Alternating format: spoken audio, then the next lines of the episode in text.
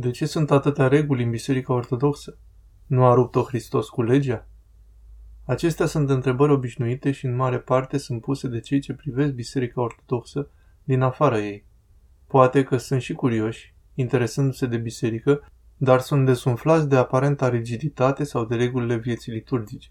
Poate li se pare fariseic, cu ritualuri legate de lege și nu de har.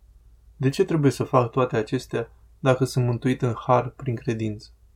E o întrebare bună, care e întemeiată pe Sfânta Scriptură, dar e bazată pe un anumit fel de citire a Scripturii, el însuși bazat pe un context istoric specific. Cu alte cuvinte, acestea sunt întrebări fondate pe Scriptură, dar care nu sunt consistente cu ea. Ce înseamnă asta? Deci, de exemplu, Hristos nu a venit să strice legea, ci să o plinească. Asta înseamnă că închinarea la templu a Vechiului Testament prefigura sau era îndreptată spre realitatea închinării creștine din Noul Testament.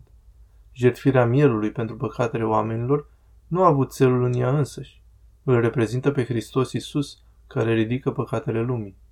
Asemenea, masa pascală ce avea loc după jertfirea mielului reprezenta masa euharistică, Sfânta Împărtășanie, că cei ce mănâncă din ea vor trăi. Hristos n-a anulat legea, ci a plinit-o, pentru că legea era o umbră a lucrurilor bune ce au urmat.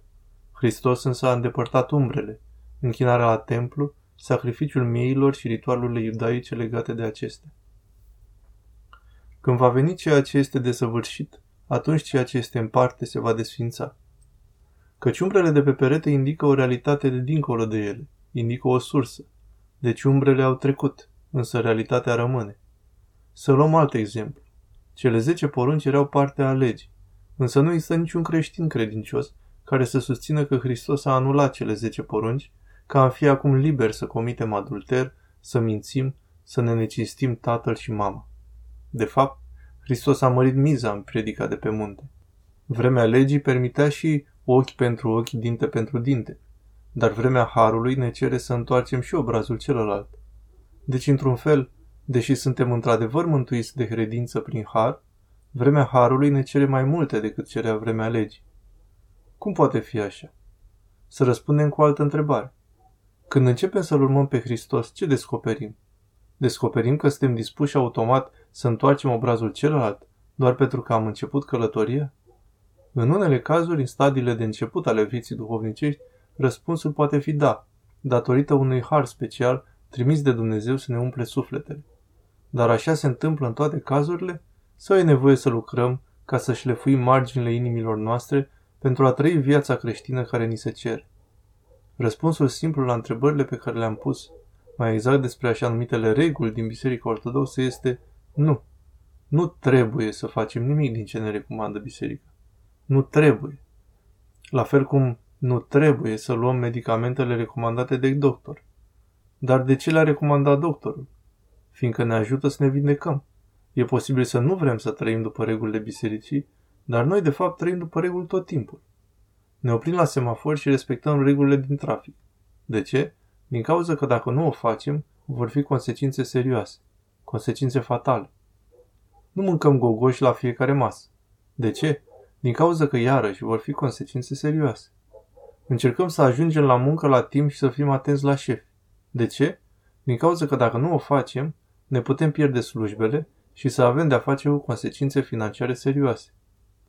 Consecințele nerespectării acestui fel de reguli nescrise sunt ușor de depistat, dar regulile duhovnicești și consecințele lor sunt mult mai subtile. Și deci biserica cere de la noi ceea ce știe, din lunga ei istorie, despre interacțiunea umană și sfințirea umană prin sfinți, că este sănătos duhovnicește.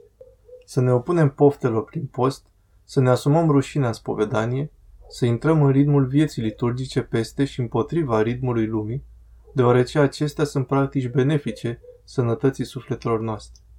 Așa cum un copil, căruia îi se spune să nu alerge după minge pe un drum aglomerat, va vedea probabil aceasta ca un atentat la joaca lui, un lucru de-a dreptul răutăcios din partea părinților săi.